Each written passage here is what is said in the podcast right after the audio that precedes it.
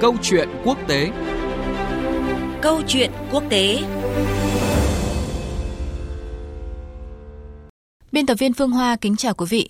Thưa quý vị, thưa các bạn, trong hai ngày 27 và 28 tuần tới, sự kiện được dư luận quốc tế quan tâm hàng đầu đó là Hội nghị Thượng đỉnh Mỹ-Triều lần thứ hai sẽ diễn ra tại thủ đô Hà Nội của Việt Nam.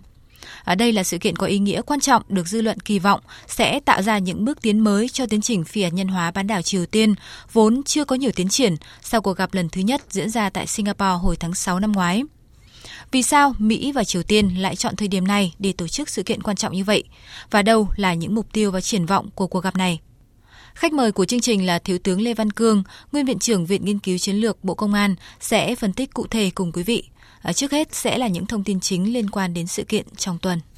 Trước cuộc gặp thượng đỉnh lần thứ hai với nhà lãnh đạo Triều Tiên Kim Jong-un, Tổng thống Mỹ Donald Trump trong tuần đề cập khả năng nới lỏng các lệnh trừng phạt Triều Tiên, nhưng nhấn mạnh điều này chỉ diễn ra khi Bình Nhưỡng làm việc gì đó có ích về phi hạt nhân hóa. Trong phát biểu này, ông Trump cũng cho biết ông không nghĩ rằng Triều Tiên không sẵn lòng thực hiện phi hạt nhân hóa, dù chưa có tiến bộ cụ thể kể từ sau cuộc gặp thượng đỉnh đầu tiên ở Singapore hồi tháng 6 năm ngoái. Phát biểu tại Nhà Trắng, Tổng thống Mỹ Donald Trump trong tuần cho biết đã có cuộc điện đàm dài với Thủ tướng Nhật Bản Shinzo Abe để bàn về hội nghị thượng đỉnh Mỹ-Triều Tiên lần thứ hai tại Việt Nam. Tổng thống Donald Trump kỳ vọng cuộc gặp lần này với nhà lãnh đạo Triều Tiên Kim Jong-un sẽ thành công.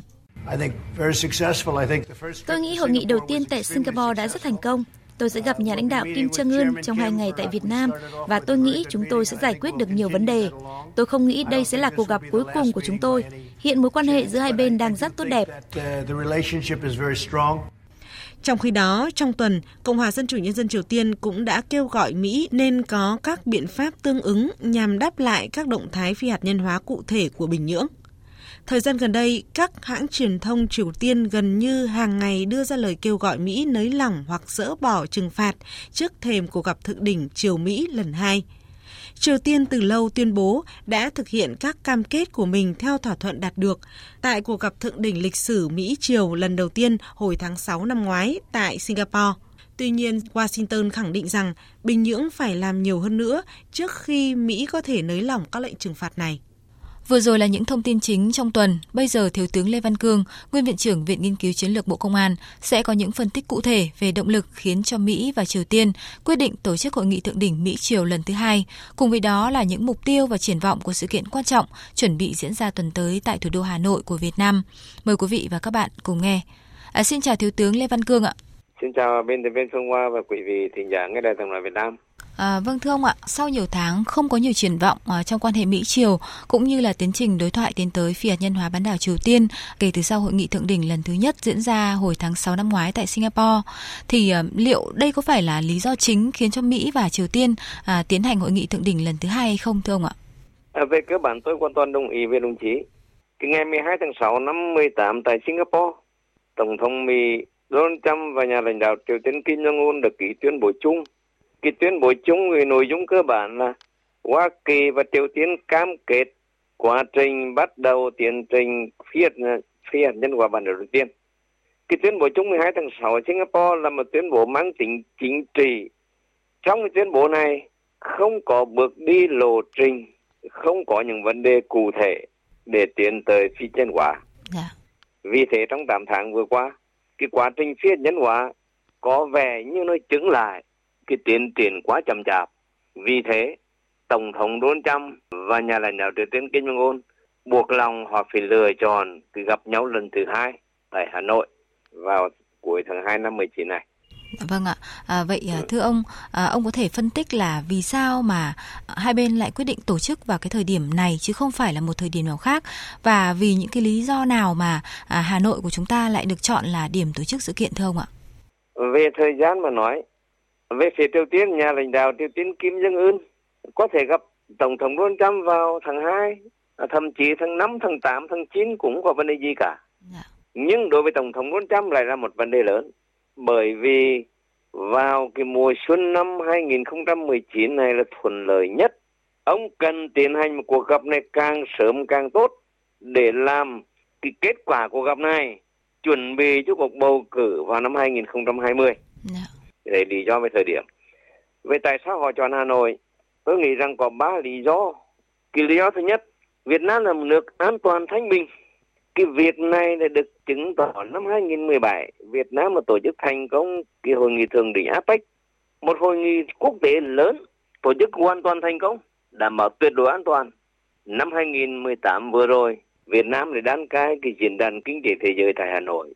Đến cái ông chủ tịch điều hành của diễn đàn kinh tế thế giới và người là sáng lập diễn đàn cũng phải thừa nhận rằng trong 27 năm qua cái diễn đàn kinh tế thế giới ở Hà Nội là thành công nhất trên cả ba phương diện cái phương diện về độ an toàn về cái nội dung về cái tổ chức của Việt Nam yeah. Dạ. nguyên nhân thứ hai lựa chọn cái quốc gia nào để gặp nhau thì quốc gia ấy phải có quan hệ thân thiện với cả Hoa Kỳ và cả Triều Tiên. Yeah. Dạ. Thì điều này cũng được xác nhận.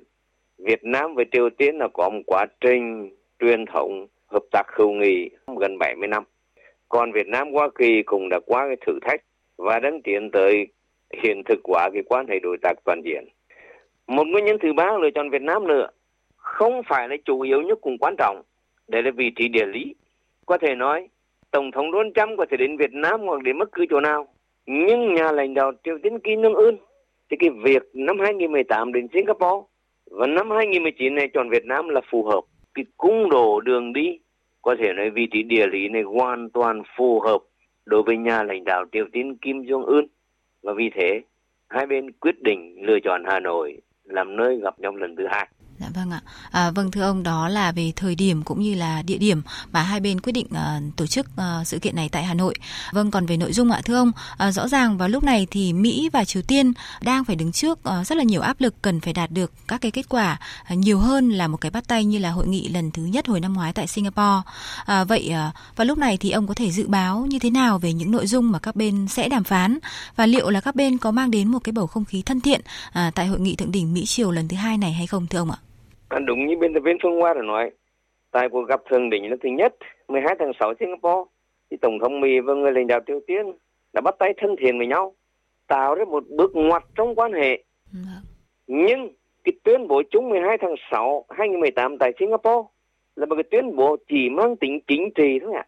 Vì thế, tại cuộc gặp 27-28 tháng 2 tại Hà Nội, chắc chắn nội dung chủ yếu là bắt đầu họ đi bàn về những vấn đề cụ thể. Ví dụ, Trước hết, vị thống quan điểm thế nào là phi hạt nhân hóa Triều Tiên? Theo quan điểm Hoa Kỳ ngày hôm nay vẫn quan điểm rằng yêu cầu Triều Tiên phi nhân hóa toàn diện có kiểm chứng mà không đảo ngược. Nhưng ngược lại, phía Triều Tiên lại quan niệm phi nhân hóa với cái nội dung khác. Triều Tiên đồng ý là phi nhân hóa, từ bỏ chương trình nhân tên là đảo. Nhưng song song ở đấy, Mỹ cũng không bố trí tên lửa hành trình vũ khí hạt nhân tại Hàn Quốc, thậm chí cả Nhật Bản trong các cuộc tập trận và bình thường có. Đồng thời Triều Tiên cũng yêu cầu cũng phải có những bước đi để đáp lại cái những việc làm của Triều Tiên về phía Mỹ. Ví dụ, để tạo không khí cho bình thường hóa quan hệ và phi nhân hóa, chắc chắn Triều Tiên yêu cầu Mỹ phải từng bước gỡ bỏ lệnh trừng phạt và cấm vận, song song với những cái tập trận với Hàn Quốc và Nhật Bản, vân vân. Cho nên để giải quyết được việc này, cả hai bên đều tỏ thái độ thân thiện cả hai bên đều phải xuống thang, chứ không thể chỉ yêu cầu một bên xuống thang được. Và tôi nghĩ rằng chắc chắn tại cái cuộc gặp thượng đỉnh lần thứ hai Hà này, cả tổng thống Donald Trump và nhà lãnh đạo Kim Jong Un cũng tiếp tục tỏ thái độ thân thiện như tổng thống Mỹ đã phát biểu. Tôi có quan hệ thân thiện với nhà lãnh đạo Triều Tiên Kim Jong Un tất nhiên, để đi đến phi nhân hóa là một quá trình dài. Không hy vọng một cuộc gặp thứ hai này thì giải quyết được toàn bộ vấn đề cái quan trọng nhất của gặp này là duy trì ngọn lửa đối thoại, tạo ra bầu không khí hòa bình ổn định trên bán đảo Triều Tiên nói riêng, Đông Bắc Á và châu Á Thái Bình Dương nói chung. Tôi cho đây là quan trọng nhất. À, vâng ạ, cảm ơn ông về những thông tin và phân tích vừa rồi.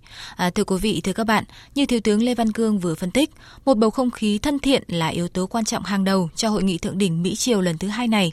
Từ đó, những vấn đề quan trọng như định nghĩa thế nào là phi hạt nhân hóa bán đảo Triều Tiên cũng như một lộ trình có cam kết, có ràng buộc với lộ trình này hay không mới có thể được thống nhất. Chúng tôi sẽ tiếp tục trở lại nội dung này trong các chương trình và bản tin thời sự sau. Mời quý vị và các bạn chú ý đón nghe. Tới đây câu chuyện quốc tế cũng xin khép lại. Chương trình do biên tập viên Phương Hoa thực hiện.